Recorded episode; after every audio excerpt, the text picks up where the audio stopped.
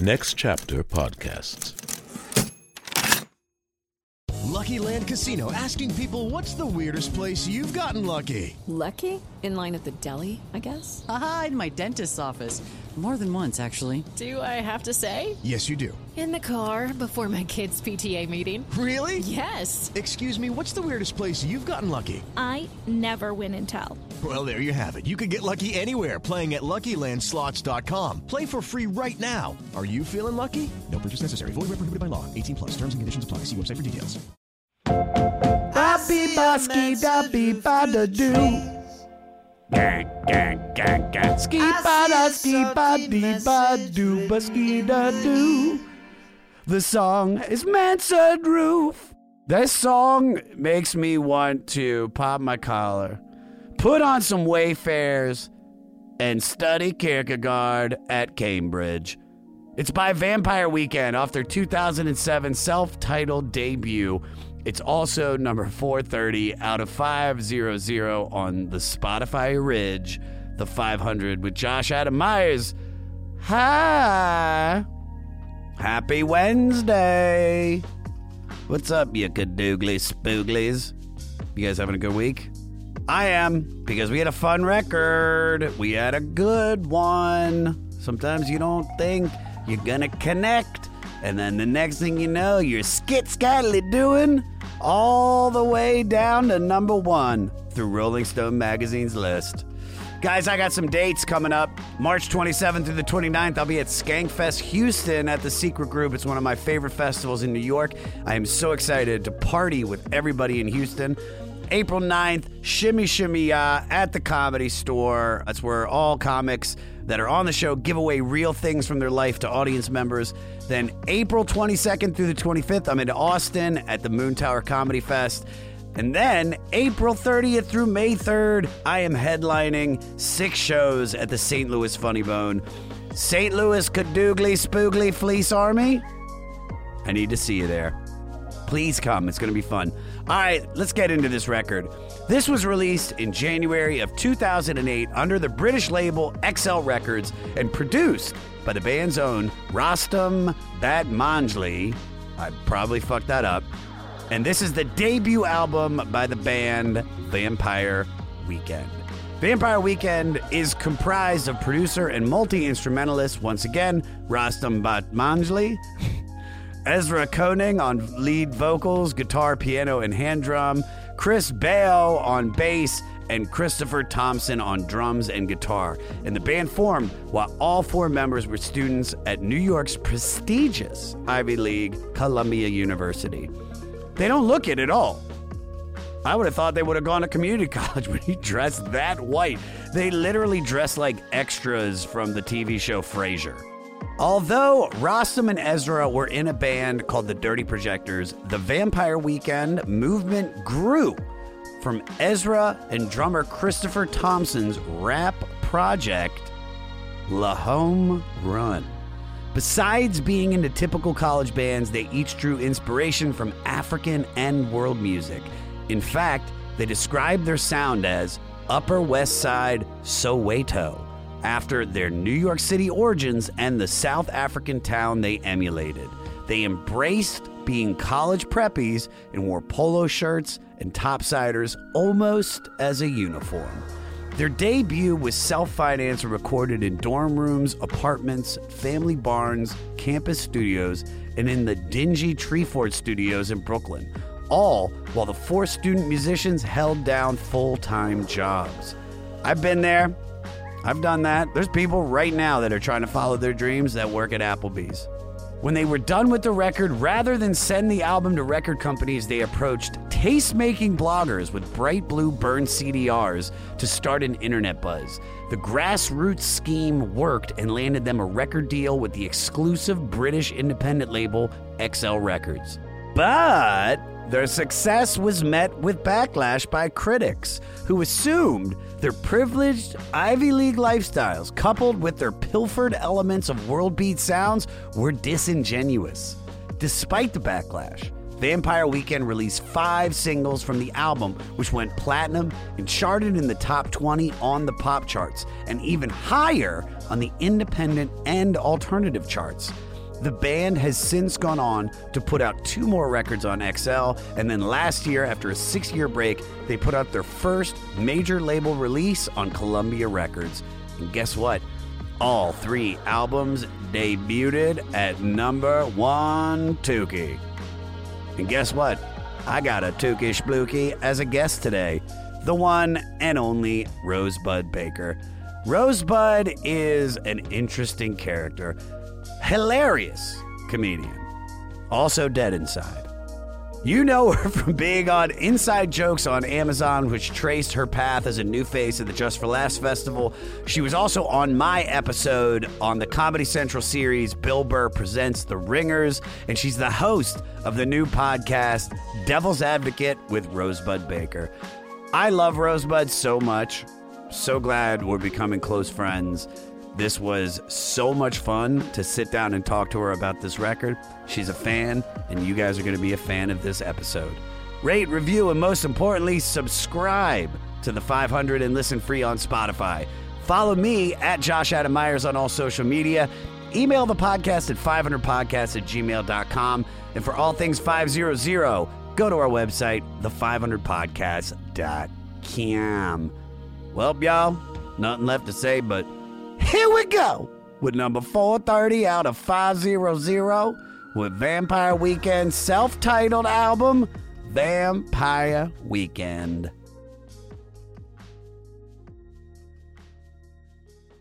I see a Rosebud Baker in the streets. Gang, gang, gang, gang. I see a Rosebud Baker. She's got some decent feet. She is such a treat. Ba-busky, ba-dee, ba. You know what? I got another one, too, I want to do. Who gives a fuck about a Rosebud Baker? I think she is a mover and a shaker. Do-hoo. Oh, do-hoo. All right, that was it. That was beautiful. Thank you. I can't make eye contact when someone's singing. I can't. It's too intimate. I have... We talk about this all the time, but this is... I never feel more awkward than when I do that to people that don't know me. Yeah. So, like, we had Peter Asher from the Beatles, like, this big Beatles guy, and yeah. I'm, like, singing him in, like... And it's just... And people just stare at me. And some people join in. You yeah. kind of... You giggled, and it was yeah. sweet. Yeah. Well, you said I had good feet, and I was like, well, that's a lie. I was just rhyming. I haven't I, yeah. was, I haven't seen your hams yet, so don't I have no check idea. Me out on WikiFeet. Don't. What do you the, got? What the you... rating is like a three, and that's generous. They're being nice. You got hammer time? Oh yeah, my my feet are. It's it's not fair what happens to your feet when you get older. You know, like they're the first thing to go, and it's fine because no one's ever looking at them. But like if you're hooking up with somebody, and then like when I. was single and a guy would come over and I had to take my socks off. I was just like, it was like we were skydiving. Like I was like, don't look down. Just don't, please don't look down. You are so adorable. I, now I'm, I just feel so bad knowing that your shit's jacked up. All right. We're off topic. Tell yes. me about, because I wanted to sit down and talk with you anyway, but, uh, and I was like, we were looking over the list, and when you saw Vampire Weekend, you were, oh, I love Vampire yes. Weekend. So, all right, so tell me about how you got into Vampire Weekend. So, I moved to Brooklyn, to Williamsburg, Brooklyn. That, enough said. We don't Which have to say anything to else. That is... That's really all you need to know. Um, it is the soundtrack to Williamsburg, Brooklyn. In fact, I'm pretty sure that album, like, built that neighborhood. Every cupcake shop that's built in Greenpoint, like, they just was put built on. To Who gives a fuck about a cupcakes, cupcake, bubba, lubba, lubba, dubcake, nupcake. Yes. Yeah, it's, it's like the album for uh, whimsical people in their twenties who are discovering themselves and each other. And, uh, and it, you know, it's a very New York band, um, but specifically, like, Brooklynites, like this is a band that was created at Columbia, yeah, you know, and they got into world music, yeah, and it's those that's everyone in Brooklyn, yeah. So everywhere I went, I would hear Vampire Weekend, and it just it, it's it's a they have a sound that is so distinct, but at the same time, like you walk into a coffee shop in Brooklyn, and you're like, this could be pretty much any band that is. In Williamsburg, yeah, you know, so I got into it that way. Um, I had a roommate that would play them all the time, and uh, it was I, I just got into them like that. So then, what do you think? You, what made you connect? Was it just being force fed V W for fucking? No, you know? I was like very much in that phase of like, you know, I, I think I had just gotten sober. And I was, uh, I was like this ex kind of hippie that was trying to be an actress. Oh, you were a hippie? Yeah. Really? Yeah, in high school. You're from stuff. like you're from McLean, Virginia. Yeah. One of the richest cities in the entire well, world. Yeah, yeah. That's like I remember one time I DJed a party like at a, somebody's mansion in McLean, and yeah. I went to the bathroom and I got lost. Like yeah. I literally got lost in yeah. the house. And yeah. then they found me three days later. Well, that's what hipsters are. In their Scrooge are. McDuck money pit. That that's I was what that's in. what hipsters are now. It's just like people that have their parents' money and they're living in Brooklyn and they fucking, you know, they're like discovering themselves so, because they have the money to do that. So were you you were at a point of discovery when Vampire Weekend with V-Dub got yeah. popular in your yeah. life? Yeah, you know, I was like, let's rent a car and go on a road trip. You know what? I'm throwing and- out my hacky sack. I'm putting on a polo sweatshirt and I am going out to attack the world. I'm studying economics at Vassar. It was one of those it was one of those times in my life where everyone in everyone that I knew had more money than they were willing to say. Yeah. And uh and we were all just dressing like we were poor. You know? Yeah, I get it. I I mean I I make pretty good amount of money now and I look like shit. Yeah. All the I'm wearing Not much has changed. I'm dressed like like Father John Misty. Like all the time. Yes. We all had the money. It's like nobody could pay their rent but somehow they could drop two thousand dollars on a new tattoo. Yeah. You know? Yeah.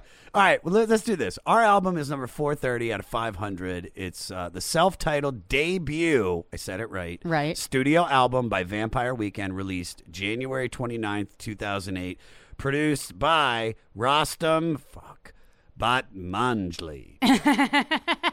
Where were you? So were, were you in were you in Brooklyn in, in two thousand eight at that point? Yeah. Or you were already there? Yeah, I was so living the in the height of it. Yeah. So so for for me, I and I've I've I lived on North First and Barry. Where is so that? Like, is that like that's right off the Bedford stop on the L. So I was right in Bedford is the the stop on the L train, and uh, and the L train in New York City is the it's the best looking train in New York. Really, it's the only train that you get on and you're like, there's going to be hot people on this train.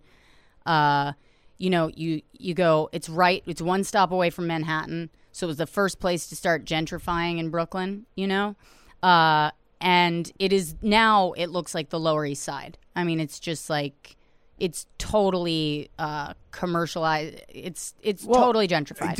You know what's funny because that you're saying that? Because in my opinion, me and Angelo, we used to make fun of Vampire Weekend. We used to say that, that like Vampire Weekend is the soundtrack of gentrification. Yeah. Do you know what I mean? It just has that vibe. I yeah. pushed this band so far away, and I was like, I will never listen to them. I don't. Yeah. They're ripping off Paul Simon. Yeah. They're doing music that they're, they're these white rich kids like doing like African music. Right. I'll never listen to them. Which it's funny because they're not that white. They're like they're white, but they're not like you know. One of them is like uh, I think has Iranian parents. One of them is a, is like Italian. One of them, there's none of them are like WASPs. You know. I well, don't think there's like, one of them. One of the lead singer's name is Ezra. Yeah. That is the whitest name. That's like that's like, like real money fucking like billions. No, I don't think fund. so. I think if you're thinking white, you're you're thinking of uh, of like Connor. Like when I think white, I think Austin. Let me pull you up, know? Let me pull up their names. Connor, real quick. Austin. Ezra, Chris, Chris, Chris. Chris, Brian, and Greta. You added some Chris's. I added three Chris's. Yeah. No, but I never, here's the deal, is that I never looked at, like, this is a band that I was going to enjoy. And right. so this was my first real foray and experience. Like, I knew there's a song uh, by Vampire Weekend called uh, Obvious or Oblivious Bicycle. I think it's off of their second or third record. And I heard that and I loved it. Mm-hmm. And then when I saw this was on the list, I put it on, sh- I put the whole, there's like a, a playlist on Spotify where you could put it's all five hundred records, yeah, just broken down into tracks, and you could put it on shuffle. And it was kind of like to prep me. And uh, not Oxford Comma, but Mansford Roof or Mansard Roof uh, popped up, and I was like, God, this song is good. Yeah. And I started listening to it a few months ago to prep for this, and I was like, okay, it's a good record. Here are my thoughts on it now. This is a fantastic record. This yeah. is perfectly produced. Yeah. This album is, in my opinion, probably some of the best production we've had so far yeah. on this. And I mean that not saying in like Brian Eno-esque or in, in some of the other producers. It just sounds very clean. Yeah. You hear the strings perfectly. You hear the guitars perfectly. You hear these African drums perfectly. I, I was asking uh, Jeremiah, the producer, I was like, God, I really want to see how this band sounds live because right. I don't know if it'll transfer from the album to a live setting. Yeah. And he said it was one of the best shows he's ever seen. Mm-hmm. So I used to make fun of them, but now I see why people love them. You see the light. Yeah. Yeah. I mean, it's, it's a white light. It's a very, very, it's white, a very light. white light. But I, I'm really sad to move on from this record. Yeah. I, I really love it. And with each listen, and this is where I'm getting it now, because I think I'm on my like fifteenth listen in yeah. the last two weeks to prep for this. Mm-hmm. Uh, each time I listen to the record, another song gets into my kachunka, and I just start in like, your kachunka. yeah, in my in my squigglies, you know yeah. what I mean? And I just start feeling it, and I'm now I'm obsessed with this song. Yeah. So it's just it's constantly just it's like a layer cake. The fir- so the first song that you uh, fell for. Was was a song off a different record called I think it's called Oblivious Bicycle. Dude, it's so good. Yeah. But it's also not Afrikaan. And I think there's the same thing, Rosebud, with me, where I look at this style of music. Like, even though Paul Simon won best album for, and you know, and not best album, he won, yeah, best album Grammy. He won like twenty Grammys for yeah. Graceland. Yeah. I don't think white people should do like really black oriented music. Like, I do not think white people should do reggae. We should not have dreadlocks. We should, we can hacky sack, mm-hmm. but that's it. We can hacky sack, but and maybe like dirty hair, but not fucking dreadlocks. And I don't think we can do Afrikaan. Let's dive into the album, okay? Yeah. So as we spoke of earlier, we uh, the first song is Mansard Roof. Uh, the only way to describe this, this is Baroque pop. And I don't even know if that's a real term, but it's pop infused with classical elements and Afropop. Uh, it's the first single from the record. And uh, here's the story behind it. So Ezra Koenig is a history buff, and this song is about nineteen eighty-two's two-and-a-half-month war between Argentina and England over who controlled the Falkland Islands and the South... Is this real, Morty? South mm-hmm. Sandwich Islands? South Sandwich? In the South Atlantic Ocean. Uh, Peter... Don't take our sandwich. Don't take our sandwich. Uh, it's a tuna. Uh, Peter, play minute sixteen. The Argentines collapse in defeat. The Admiralty surveys the remnants of the fleet. The ground beneath their feet. He's literally laying it out if you didn't hear it in that. The Argentines collapse in defeat. The Admiralty surveys the remnants of the fleet. I don't understand how a guy would be like, would listen to that and, or just like hear that story and be like, I gotta write a song about this.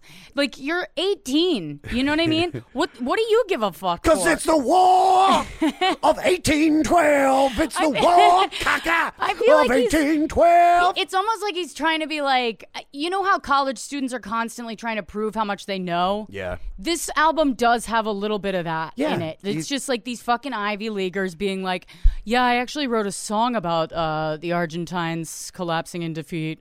Uh, you know what I mean? Like, he's trying to get pussy. Yeah, dude. Just it's, by writing the song. It's like me on stage and doing like Kierkegaard references. Right. I want people to know that I studied philosophy. Yeah. You know, there's no reason to ever say Kierkegaard in a stand-up set. Nobody gives a shit, but right. yeah.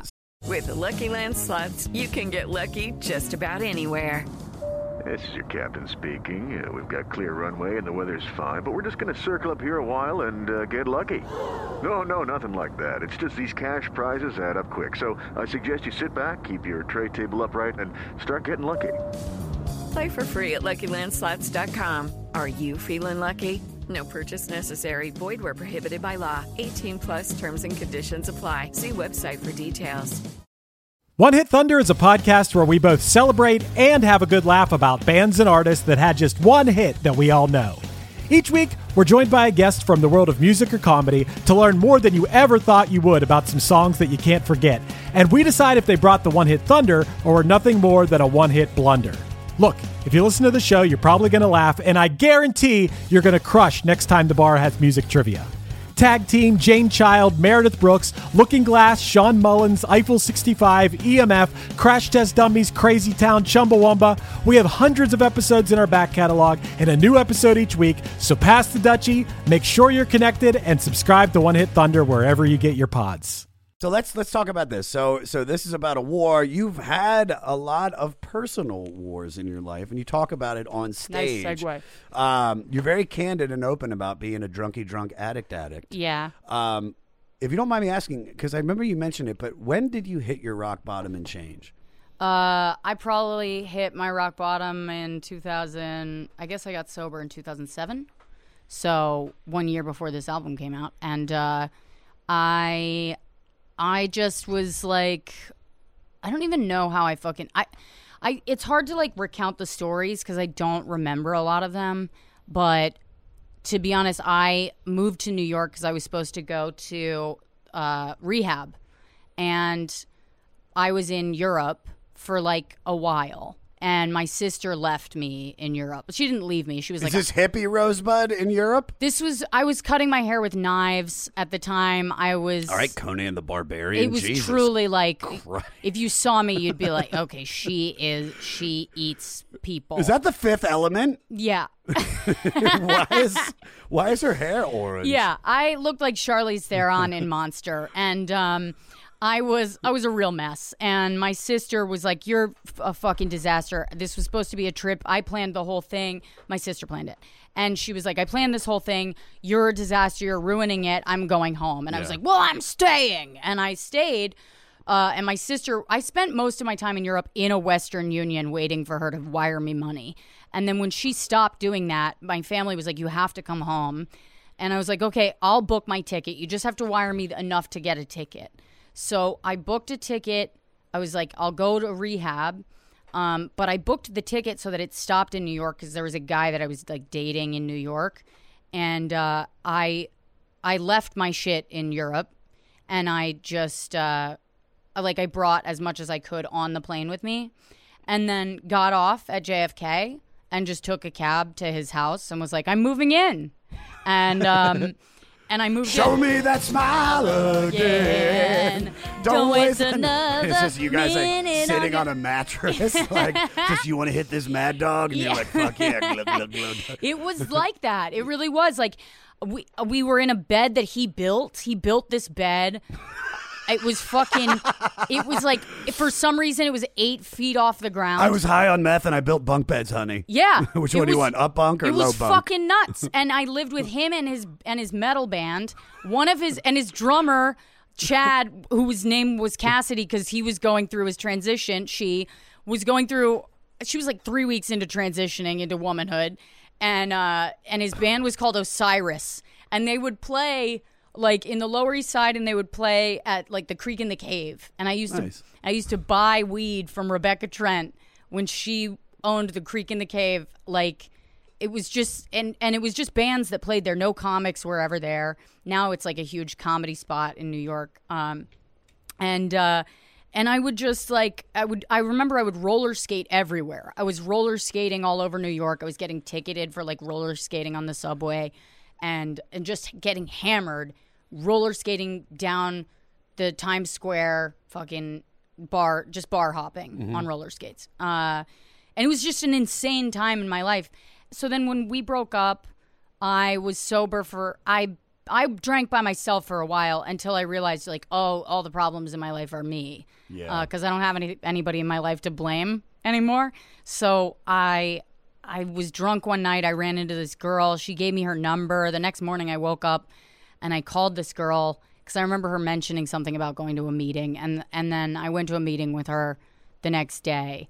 And I waited on these church steps from like ten a.m. till like six p.m. And I went to this meeting with her and I haven't had a drink since. But and I haven't done anything since. I'm like completely but, sober. But you also, and this is, I'm going to spin it back to, to Vampire Weekend. Like, like yeah, Ezra talking about, no, no, no, no, no. It's great. But, but, but the way that Ezra is like, well, I have all this information from him studying all like these wars and going to college and blah, blah, blah. And he uses that in his music. You talk about it on stage. Right. So why is it important to talk about it in your comedy? Uh, I think because a lot of my... a lot of my perspective was shaped by that time. And a lot, I think, in general, I think people people become who they are based off of, like, the challenges that they go through, you know? I think more so than anything, tragedy, trauma, all that shit, it changes who we are on a cellular level, more so than, like, a fun trip to Disney World. Yeah. You know what I mean? Or, like, a, fu- you know... Yeah, we can be shaped by our good experiences, but I think the the bad ones transform us more so than uh, than the good ones. Completely. And I think so. Yeah, I think it has to. You have. It's to- cathartic. It's just even. It's like taking these negative things and then and then making them a positive by making people laugh. Yeah. And then we don't hang on to. I it. I always it's say not- it's like saying a like every time I write a joke about something horrible that happened to me, it's like a fuck you to God in a way. It's yeah. like a look what look I fucking I made it. I I turned it into this. Uh, and and I don't.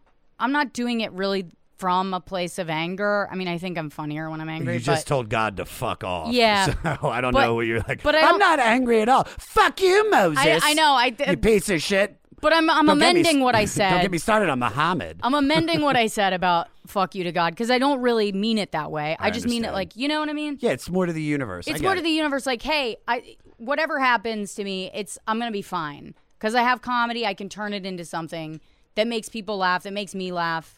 And it's not that serious. It isn't that serious. All right, so the next song on the record is Oxford Comma. Peter, play fifty-seven seconds in, bro. Who gives a fuck about an Oxford Comma? I climbed the dome shallow too. I did. I met the high slammer. His accent sounded fine to me. I fucking love that song so much. It's that song is, um, it reminds me of, like, if you fall in love with someone to that song...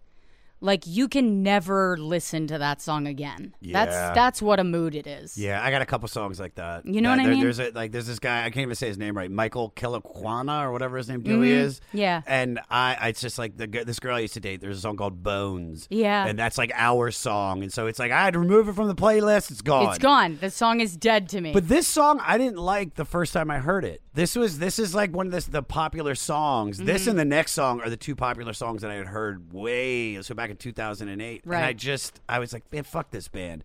But after like like really digging in, I'm like, oh, this is one of the best songs on the album. Yeah. It's so catchy. And the story behind it is incredible. So after college, Ezra became an English teacher, and he wrote this third single when he saw a Facebook group dedicated to the often disputed placement of that punctuation mark. And he used it as an example along with some other seemingly petty and frivolous bullshit of the high society he saw around him at Columbia University, which is the band's Ivy League college. Yeah. Uh, so you're a very real person. Mm. What part of you is the most spoogle? The most what? Spoogle. But in this case, spoogle means petty. Oh. Oh. Okay. Um, I speak in a, a gibberish language. Speaking from a spoogly place, uh, no, I would say that um, I, I can be vengeful.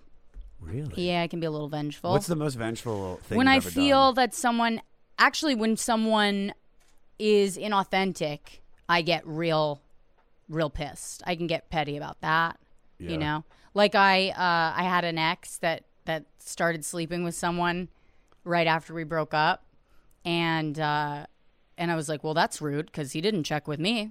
Um, you know, we'd broken up, but you should probably ask. Yeah.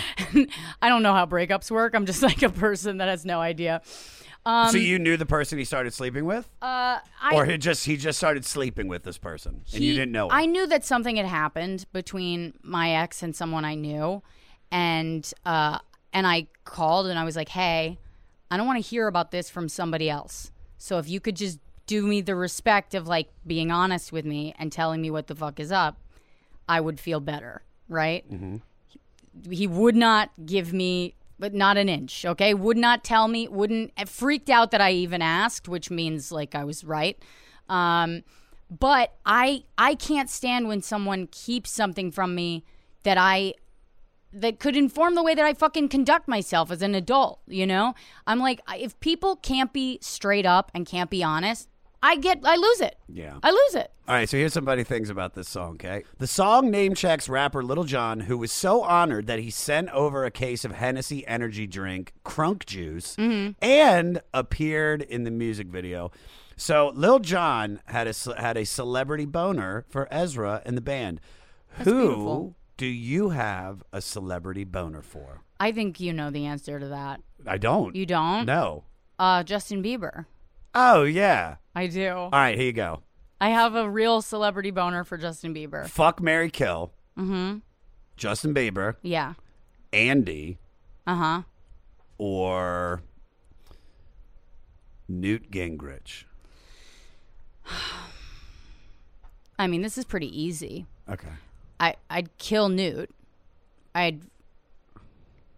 Mm, I'd marry...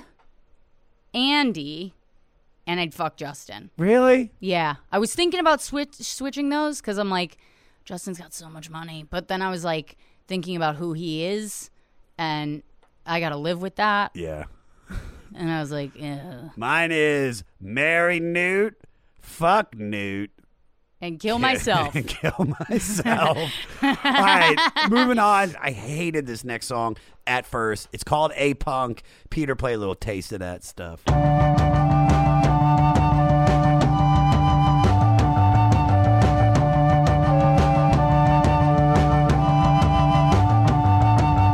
How could you hate that song? So it, uh, here's here's why. I, it here, sounds like a canoe race to me. it, it is very like sounds meatballs. Like a fun canoe yeah, race. It's it's definitely like Adventures of Pete and Pete. yeah. Um, the reason because M T V would play like their ads. This this came out at the time where I was still watching a lot of M T V, mm-hmm. and it was like Vampire Weekend was so popular and so respected. They were like on the albums of the year list, and I hadn't dug into it, but that song was just played all over. Like that part we just played yeah. is in my opinion what I think makes the song so special. Yeah. Like the the other part, like the verse. Peter, do you have a little bit of the verse we could play? I could just see the ad very like, you yeah. know, Jersey Shore, ten o'clock on M T V. All right, turn it off. Yes. So...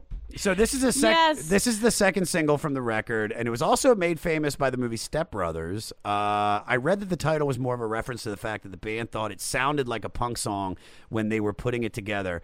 Uh, and that does make sense because this probably is the most punk rock tempoed song yeah. on the record. Uh, so th- there is no real explanation of the lyrics uh, that are in this song, but after listening and reading many interpretations online, the only thing I know for sure is that this is the story of a woman named Joanna who comes to New York in the wintertime and gets a fairly heirloom of a ring from an old man who's died of cancer. And then I think there's a flashback to the guy in Mexico, and then she moves to Washington Heights. Maybe the guy was her dad. Um, either way, the chorus is uh, about the people in the raincoats walking down the street definitely betray the happy sound of the song. And there's some dark symbolism in it, uh, which I think is just this weird contrast between music and lyrics. I think... I- it's interesting. Like, I... It definitely has the feeling of moving to New York. It like that song is what it feels like to move to New York City. When you move there, you're like excited, you're filled with kind of hope, but also like anxiety. There's like a a, a crazy anxiety to that city that keeps you kind of going. That's why I don't move there. I yeah. love New York so much, but it's like I love my quality of life here in yeah. Los Angeles. Yeah. But yeah, I can see that. It's like you're packing up the car, you're getting in it, and it's yeah. like you're, you're getting to the toll roads, you're going right. through the tunnel, and that's everybody's honking at you. You're fucking... Hey, hey, hey. hey. Yeah, exactly. You're having anxiety attacks? Yeah. Um, all right, so... it's you know what it feels like? It feels like being on the subway during rush hour and then being so late that you have to literally get off the subway and run up the city yeah. to get to where you need to go. Oh, completely.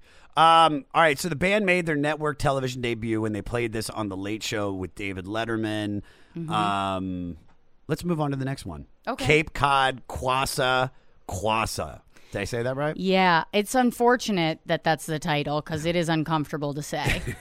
it's, it's, Their entire white audience doesn't ca- feel right saying com- that song. Combining Cape Cod, the whitest place in the world, with probably the blackest, most African. Yeah. There's like there's like there's like nine S's in Kwassa. Mm-hmm. So the Kwassa Kwassa is a dance rhythm from the Democratic Republic of the Congo. This was the fourth single, and it sounds like something off of Graceland by Paul Simon. That's all I got, Peter. Play my favorite part at two fifteen. Feels so unnatural, Peter Gabriel too. But this feels so unnatural, Peter Gabriel. So after Ezra traveled through London on the way to India in two thousand five, he was inspired to write a short story about the effects and connections between preppy culture and the native cultures of the colonized areas. That sounds to me like the whitest term paper in the history of mankind. Yeah. It's like, why don't you write about, like, this is about the Congo and how the T V show Frasier affected it. Right. It's just yeah. too white. Uh, the band also name checks Peter Gabriel, and he was so honored that he covered the song backed by British synth pop group Hot Chip. I love Hot Chip. Mm-hmm. Um, do you know that? Do you know Hot Chip? No. They did this song over and over and over. I, I don't know how to sing it, but it's a great song, and it reminds me of two thousand eight. um, next song is my favorite song on the album, or me one too. Of them. Really? Oh, wait. Yes. It's M seventy-nine. Yes, M seventy-nine. And it's somebody that... It is my so favorite cute. One. All right, so this is about the New York City bus that connects the Upper East and West Sides that Ezra would ride around on while absorbing the melting pot of cultures he saw.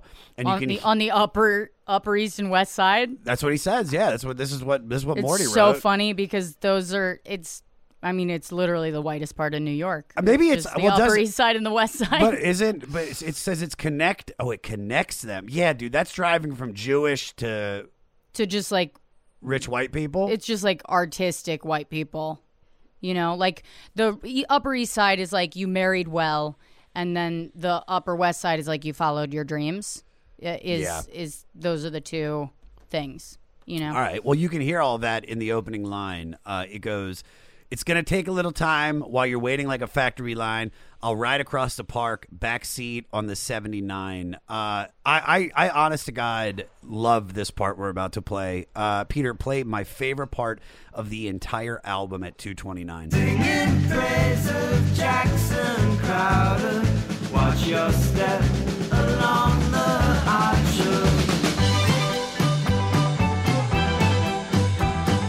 There are certain parts of albums that yeah. I hear that I'm like, that's the reason this album is on the list. Right. That section we just played, that little change. Because the album, not the album, the song starts off very like Mozart infused. Yeah. You know, it's got this, it's like I said, it's some of that Baroque pop. And and it's like...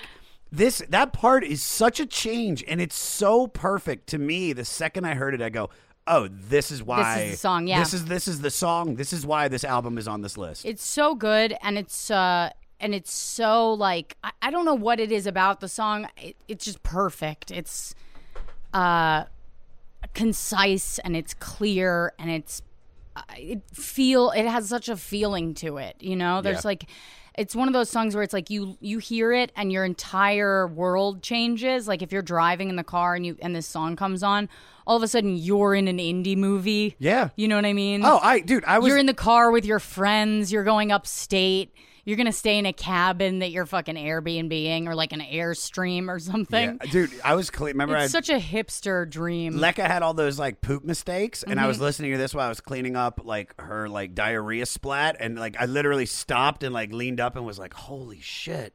This is incredible. All of a sudden, cleaning shit becomes a whimsical experience. You're so whimsical. Yeah. Hey, you. Do you have any plans this year? Ha! How's that going? Did you get twenty twenty'd? Well, welcome to a brand new podcast called twenty twenty'd, where myself, Benny Goodman, and my good friends Corey Pazin and Siobhan Cronin from the band Lost Symphony also got twenty twenty'd. And since the world ended this year, we decided why not just check in with some of our friends in the music industry and see how everyone's doing. We're going to get a candid look at life on and off the stage, as well as the mindset of some of the most successful people in the entertainment industry. New episodes drop every Sunday and Wednesday at nine p.m. Eastern. And you can listen at two thousand twenty d dot com, sound talent media dot com, or on your favorite podcast app. Porn, Satan, drugs, therapy. It's not just the list of what I'm up to this weekend. I'm comedian Kiki Anderson, and those are just a handful of the taboo topics I've poked and prodded at so far on my podcast, Indecent, the show where we peel at the wallpaper of polite society. Each episode digs into the dark underbelly of our culture to dissect the things we aren't allowed to talk about around the dinner table, featuring conversations with comedians, activists, journalists, academics. They all help me figure out the who, what, and why behind what is and isn't acceptable behavior. Indecent with Kiki Anderson, where N S F W meets L M A O. Mwah. All right, so being that he talked about uh, an area of New York that is, is I would would you say is kind of conservative, probably? You got these people with money. Yeah. So, so I mean, you, as conservative as, as New Yorkers get. But. Okay, so you came from a very conservative family. Mm-hmm. Explain just for the audience, for all the cadougals out there, who your family is. So my grandfather was Secretary of State under George Bush Senior Boom! So... Boom! Sorry, he did run the recount, and um, he is the reason George Bush... Uh, George W. became president. Fuck yeah. If you have anybody to blame, it's Rosebud Baker. Yeah, it's my and fault. She'll be at the Sycamore Tavern Tuesday night doing the Dojo Show Show. Do you share do you share beliefs with your family? No, I don't. Um, it's funny because uh, I am just like my dad, but my dad and my you dad both hate is... black people. you want to you hate the Jews and you uh, love rolling around in We money. Basically are the same person in terms of like how cranky we are and the way that we judge the world, but we judge it in completely different ways. So like, even though I'm like his opposite, he's the reason why I'm funny, you yeah. know? And we don't, we don't talk. We're, we like don't have a relationship. Well, well, what made you change from their beliefs? If you're brought up one way your whole life and it's just you're immersed in Republican. Yeah. And not just Republican. I'm talking you're the highest echelon of Republicans, the mm-hmm. Secretary of State. I mean, yeah. that's as Republican as you get. Well, it's like my dad says, like, I went to college in Boston. I went to liberal arts school. Racist town. Which my dad paid for. Not really. If we got fans, if we got any cadougals out there in Boston, I fucking love you. It is a fucking white town, though. It's um, white and, uh, And pretty racist city, if we're being okay, honest. All right, you said yeah, it. Let's just be fucking honest. Um, but I I went to liberal arts school, and I was there. I was in that world. And it's like my dad always said, he's like, you know, it's easy to be a Democrat when you're not paying your own fucking bills. And um, he was right. You know, it is easy to be a Democrat when you're not paying your bills. And I wasn't paying my bills at the time. So everything, you know, my whole... worldview was shaped during this time when I wasn't really paying for anything, and I was thinking more on in like liberal arts college terms, you know, yeah. and that was the world I was in. So I think that's that's really where it where it separated. And then I became an artist, and I was like, I I need these fucking programs. like, yeah, oh, one hundred percent. You know what I mean? Yeah. Do you judge your family based on their beliefs? No, I know. I sort of stay. I stay away from that. I think. I think as far as uh, politicians go, I think my granddad's really smart.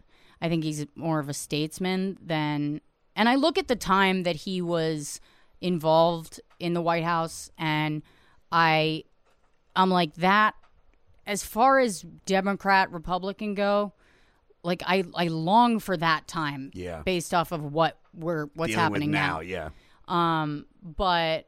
You know, it doesn't mean that the shit that they were doing wasn't, it's not like they don't have blood on their hands. Yeah. Um, but I, I don't, I try not to judge them. I try to just be like, you know, it is what it is. And uh, hundreds of thousands of people probably died at your grandfather's hands. Yeah. And uh, and it, his money put me through college. So I can't, like, right. what am I going to do? You know what's great that you just ended that? That's a perfect segue into our next song. It's called Campus.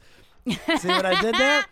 This is about, and I love this, this is about that awkward moment when you see somebody you previously had a one-night stand with. I also think this is probably the best storytelling on the record. Uh, Peter, play a little Spadeggy. I see you, you're walking across the campus, cool professor studying romances. How am I supposed to pretend I never want to see you again? that little section right there, that ba ba ski ba dee ba dee ba doo ba flea ba, it just makes me like, like I'm in my car. I was driving, I was leaving the haha uh, last night, and I was just fucking like eating my McDonald's ice cream cone, just fucking like yeah. in it, man. And it just felt so good. And then I read the lyrics to it, and I was saying like, this is how two thousand eight this song is. It says, uh, walk to class in front of you, spilled kefir on your kefaya. That's what, see, I don't know if I said that right, but the kefia, kefia or kefaya is that Arabic scarf. Do you remember yeah. when white people in two thousand eight were rocking like a Middle East staple yeah, yeah, yeah. and rocked it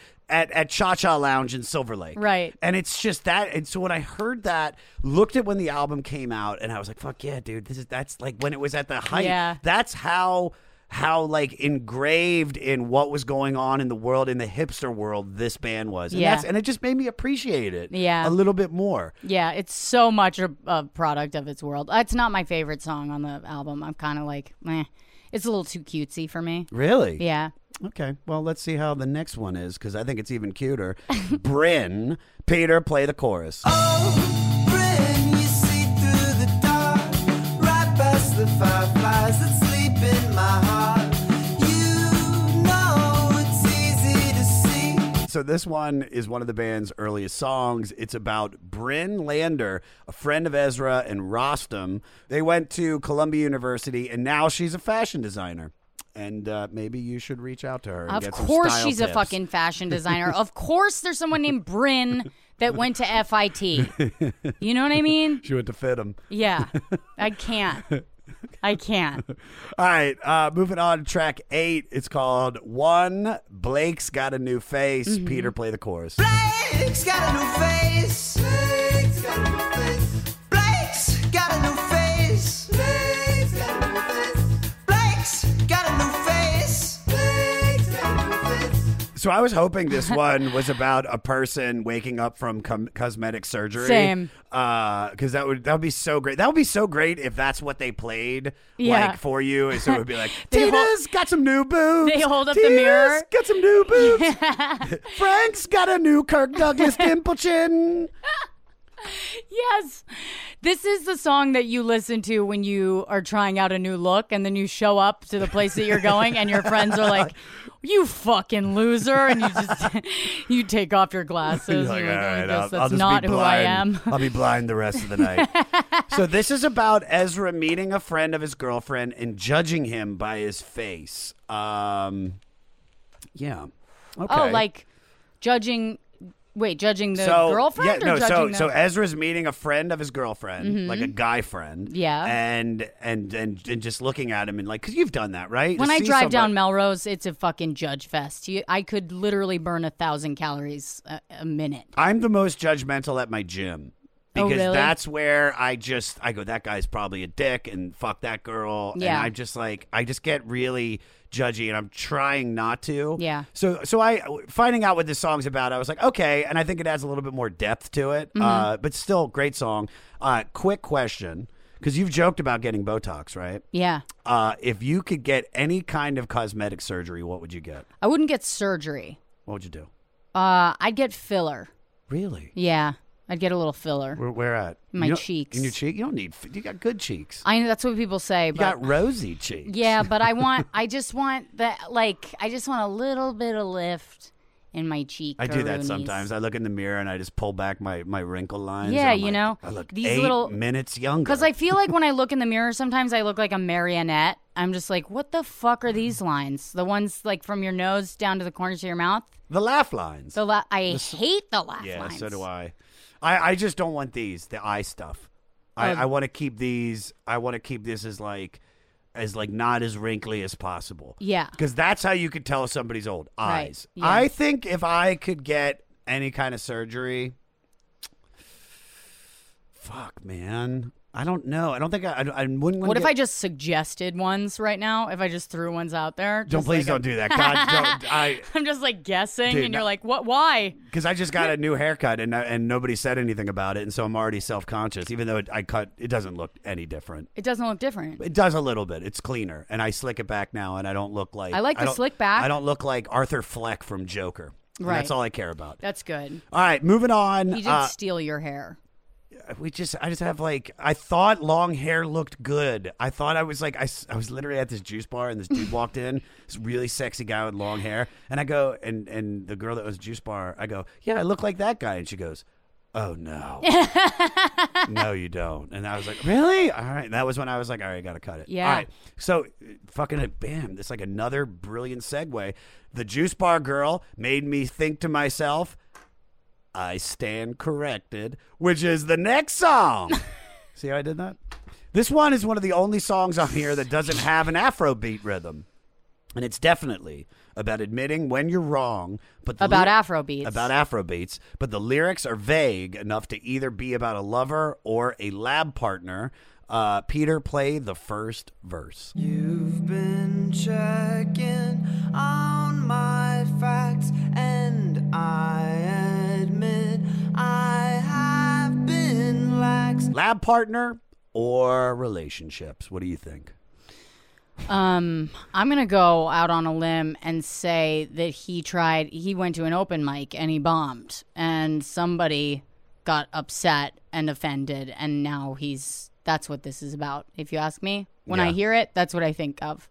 I think of when somebody hates a joke that you told, and then you start to wonder if you're a bad person for telling it. Yeah. And there's something that they say that kind of gets in there, and you go, did I, am I not a human? Like, what's wrong with me? But it's a joke. And that's the thing. It's like there's, you also have a character of being this, like, because you're the sweetest girl that I've ever met. No, you're so I'm great. Not. Well, I'm you're a bad very person. Sweet. You're very, well, Don't Blair, tell Blair's this. Very sweet. Blair Saki is. My best and friend. And you hang sweet. Out with her. Yeah, yeah. So because of that, it, it rubs off on you. But, but I, what I like the most about this song is just, I like the idea of promptly admitting when we're wrong. Yeah. I, it's like, you know, there's not a lot of songs that, I mean, you know, on this record, it's it's you're, you're getting fucking historical facts, you're getting philosophy, you're getting, you know, the comparison between the rich and the poor and the upper and the west side and all this bullshit. And this is just this cute little song that just is near the ending. That just, yeah. It just kind of like warmed my heart.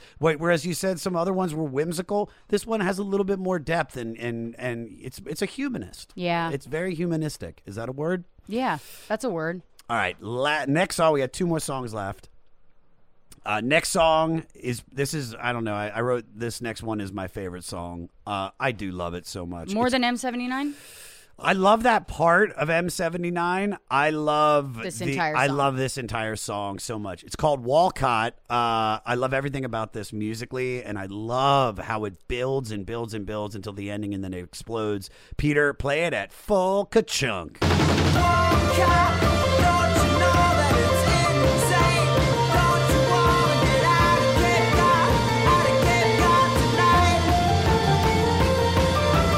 I just love any song that just, it's the same thing from yeah. top to bottom. It's just, it just keeps getting faster. It keeps getting heavier yeah. and, and more passionate. And it, I just, I, I immediately, whereas some of the other songs I took a few listens to connect with. Yeah. This one, like right from the beginning, I right was like, away. Fuck yeah. So the band got their name from a planned home movie horror spoof inspired by nineteen eighty-seven's The Lost Boys that Ezra gave up on finishing after shooting for a couple days while home on vacation in Cape Cod. The lyrics to this contain much of the plot of the intended film about a guy named Walcott whose dad was killed by vampires who went to Cape Cod to warn the mayor of the attacks.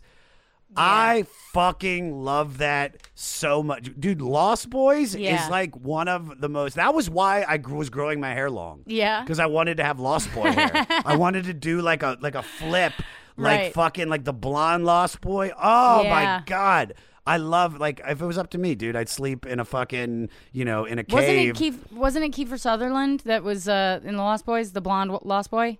Duh. Yeah. But not, no, no, but he didn't have the long hair. He had like, he had like kind of like the same hair as the uh, mother from Webster. Right. I don't know if you remember that. Yeah. She had like, you know, like science teacher hair is the best way to describe it. I don't remember Webster. It's kind of like a mullet. Kiefer had a mullet. Yeah. Kind of. The other guy. And then the other dude, Alex Winter, uh, who was in Bill and Ted's Excellent Adventure. He had like curly cues, but with like braids in the back. Yeah. And then the dark-haired dude and the blonde guy were sexy as... It's a real hair-based movie for Josh. Dude, it's... it's you probably sleep like a lost boy, I can imagine. Upside down with your...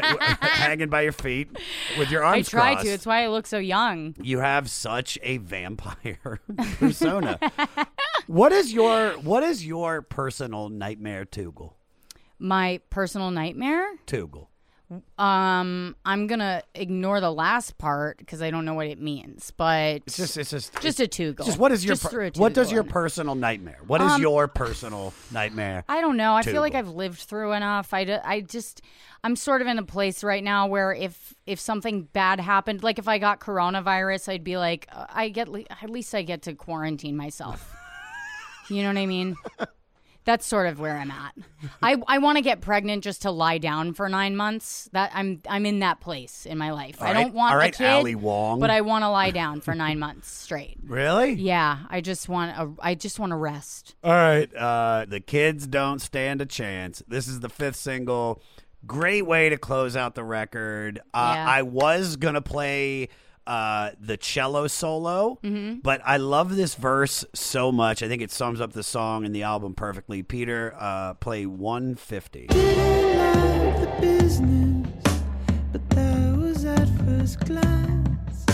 Your beloved is so soft now, but still you must advance. I love his when he sings in a falsetto. Yeah, I just love falsetto in a man.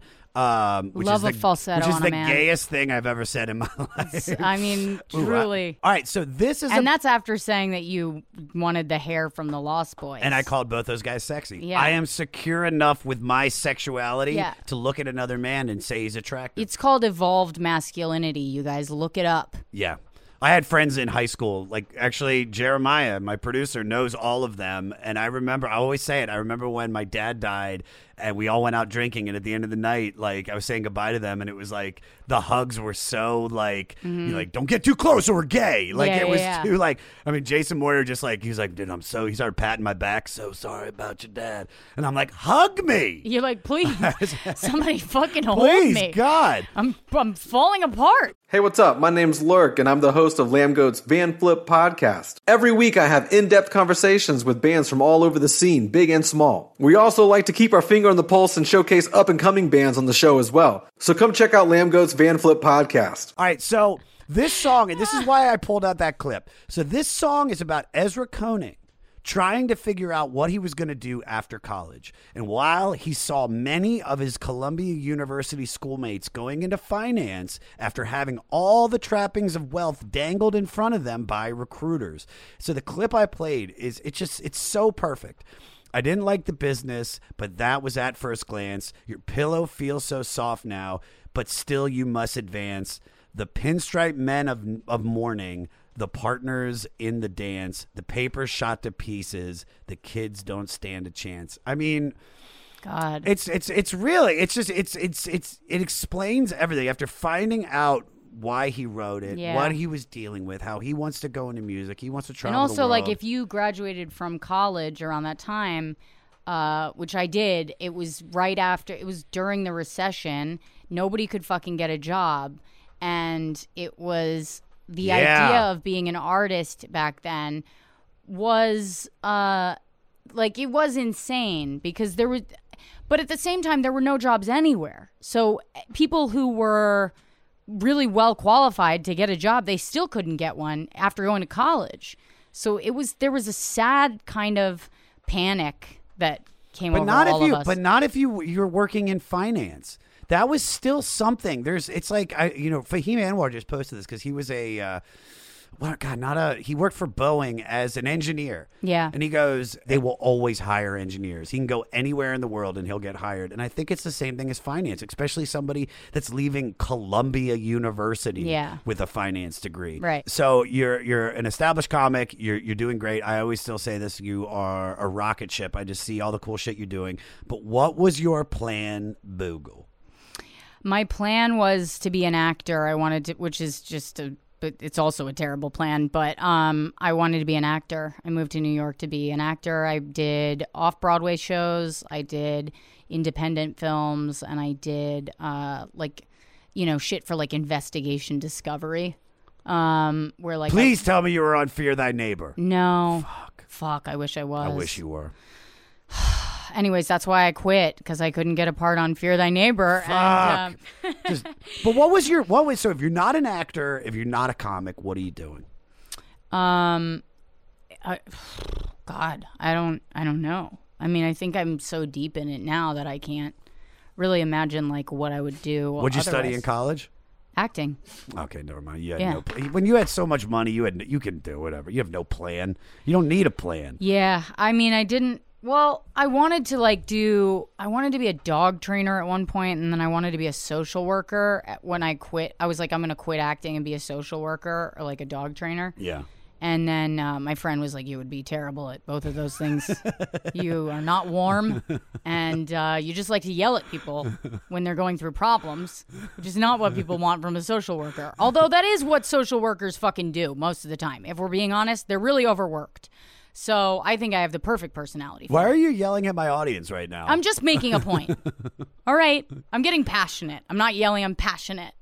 Uh, so then I just tried to do an open mic, and I'm an addict, and I couldn't stop, and now I'm here. Good. I'm so glad. I'm so glad you're an addict. All right. Do you want to do some? Do you want to? Do you want to do some facts and get out of here? Yeah. Facts and facts, facts and facts, and some facts, facts, facts and facts, and we're doing some facts, facts and them facts tonight.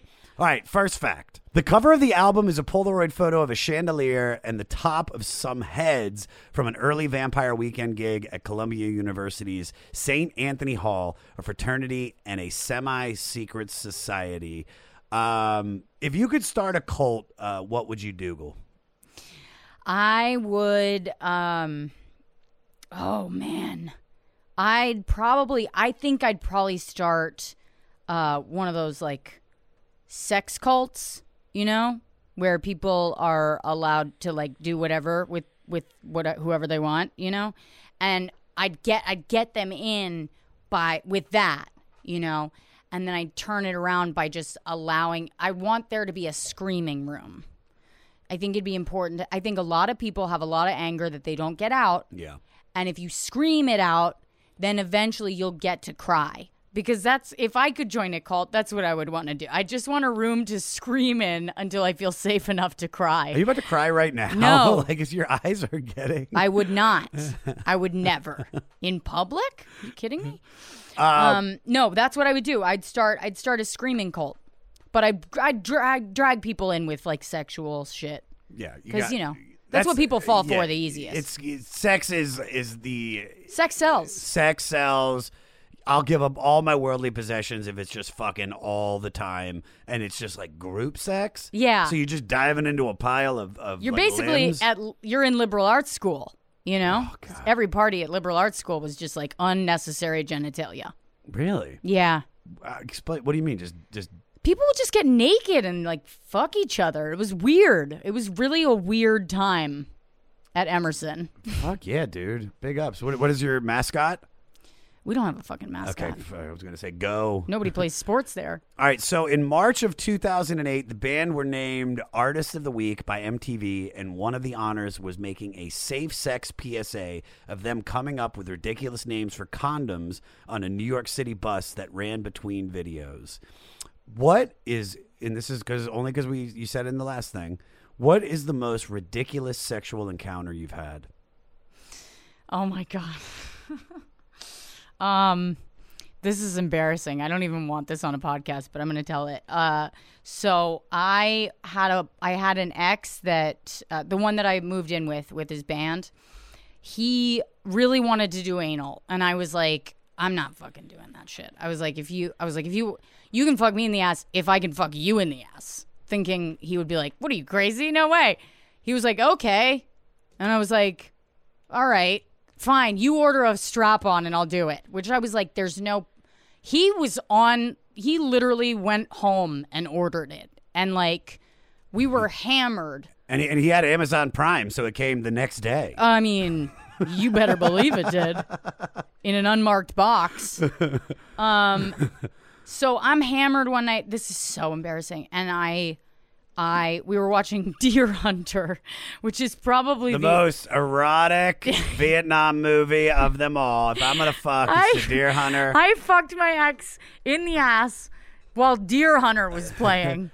Diddy Mao, Diddy Mao, and you're drunk just, you start, on P B R. You're like, you damn right, Diddy. And Mao. I think that was my bottom. I think because there was a moment no, during was, that where I was, was like, his bottom. It was really his bottom. But there was a moment where. No, the, his bottom came when he was like, okay, it's my turn. And I was like, no, I changed my mind. Oh, you dirty motherfucker. I really did him dirty. Um, in more ways than one. And I, uh, yeah, that was, I, no wonder we haven't spoken. I mean, I hope I hope he's forgotten my name. But I, it was, I was in the middle of that. And I was like, this situation does not align with my childhood. Like I, I've gone the wrong direction. You yeah. know what I mean? Yeah. Um, oh, I like this one. Okay.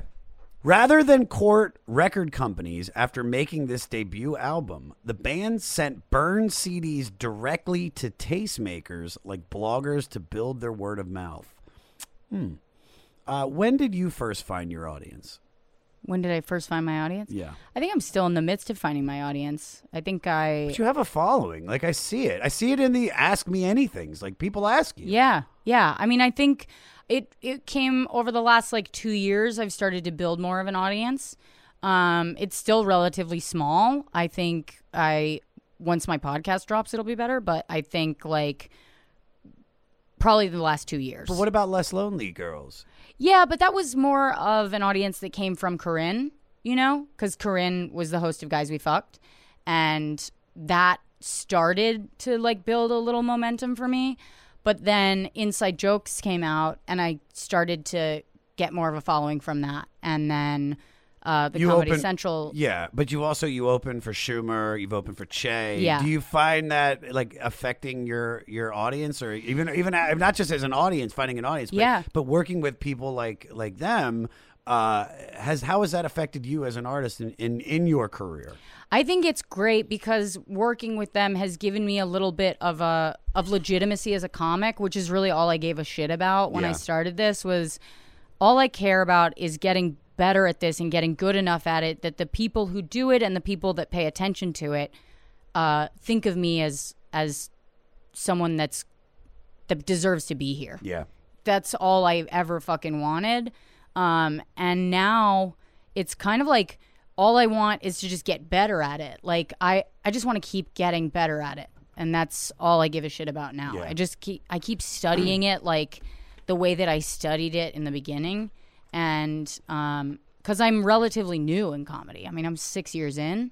So, so yeah, it's still baby. It's so I just like want adolescence. Yeah. I mean, I came into it a little later, but I feel like uh, you got to get good at saying what it is that you want to say and something that only you can say, you know? Yeah. Like, what's the story that you can tell that is unique to you?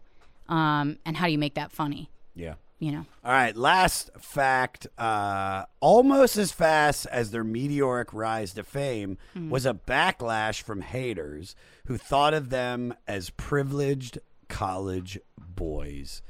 Uh, last question. What was your worst set? My worst set? Yeah. I thought this was for sure going to be a question about being privileged. Well, it, it probably should have been. Um, I am, I'd say my worst set... Oh, God. Last night was not good. Um, but my worst set was at L O L Comedy Club in two thousand fifteen. Must have been two thousand fifteen. So you're what, like a year, year yeah. and a half in? Yeah. Uh, I I went up for seventy-five people on a Saturday night, and I I just I got like bomb brain. You know what I mean? Where you start bombing, and then all of a sudden you're panicking, and then you leave your body. Oh, yeah. And you're watching yourself eat shit on stage. How much time did you have to do? I think I was, they left me up there for like twenty minutes. Oh, and your... I had like five minutes of material at the time. And I was just, and I couldn't even, I had such bad uh, anxiety up there that I I forgot how to ask, like, where are you from?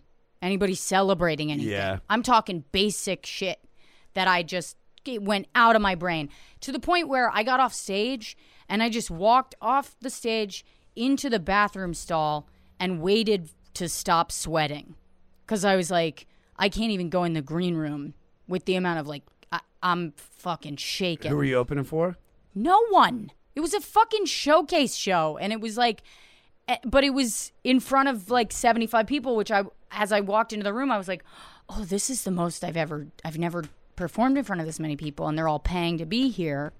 And I just felt this immense pressure all of a sudden. Yeah. And I just was like, I can't bomb. I can't, it, this is a, this is a club. And it's not. I mean, it's, it's a, everyone that was there was scammed into being there. I literally had to go home and read the Yelp reviews on the place to make myself feel better because I was like, at least these people are criminals and they don't give a shit yeah. about the comics because they're lying yeah, they to got, these they people. Got, they got barked in. Yeah, they got Times barked Square. in. They were told that like Tina Fey was going to be on stage. Yeah, oh, they didn't the, even the know barkers, that she's not a stand-up. They are just the most fucking And then they're getting charged. Yeah. They're getting charged eight bucks to to drink tap water. Like I'm talking in a solo cup. So the, these audiences were pissed already. And then I'm going up and I'm like, okay, you got to make it good for these people because well, they otherwise they're going to complain to the management and they don't want bad comics. They didn't give a fuck what comics were on their stage. But I I thought they did. Yeah. And it was it was a nightmare. Like I went I was I went home, I was like, where are the knives? Like, where are the fucking knives? You know? It was bad. All right. All right. This was fantastic. Yeah, thanks Thank for having me.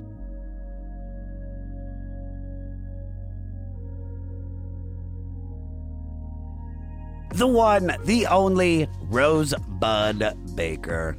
Check her out on The Ringers on Comedy Central. Listen to her new podcast, Devil's Advocate with Rosebud Baker. Anywhere you get your pods, listen to it on Spotify. Follow her on Instagram and Twitter at Rosebud Baker.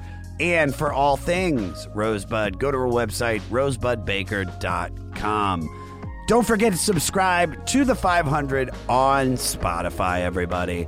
Now, we just listened to Vampire Weekend from two thousand seven. This week, music director Little Matty Pinfield selected Kenny Hoopla, who, much like Vampire Weekend, combines his love for their strumming sensibility with New Order's shiny chords, as well as a twisted emo-inspired mix that creates a unique sound. L A-based Kenny Hoopla released one of the most exciting alt-rock songs to come about in a long time. Here, How Can I Rest in Peace If I'm Buried by the Highway on Spotify now. Check out the link on our website, the five hundred podcast dot com. And if you are in a band and were directly influenced by one of these albums or artists and you want your music featured on the five hundred website, send us your song, five hundred podcast at gmail dot com. Put the album and the artist that influenced you in the subject line. Next week is Brian Eno week with his nineteen seventy-five album, Another Green World. Y'all got some homework to do. Listen to the album on Spotify. Stay fleecy. Dougal, Dougal.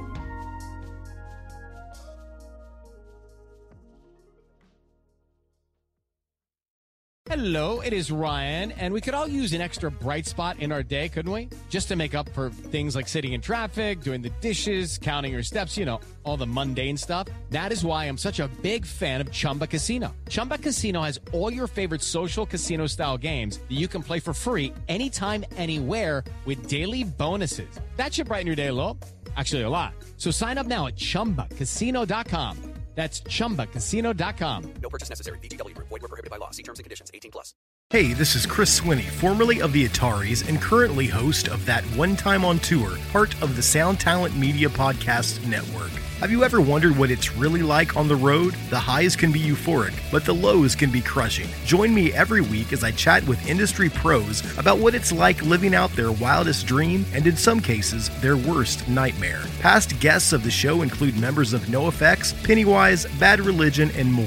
Listen and subscribe at sound talent media dot com. Next Chapter Podcasts.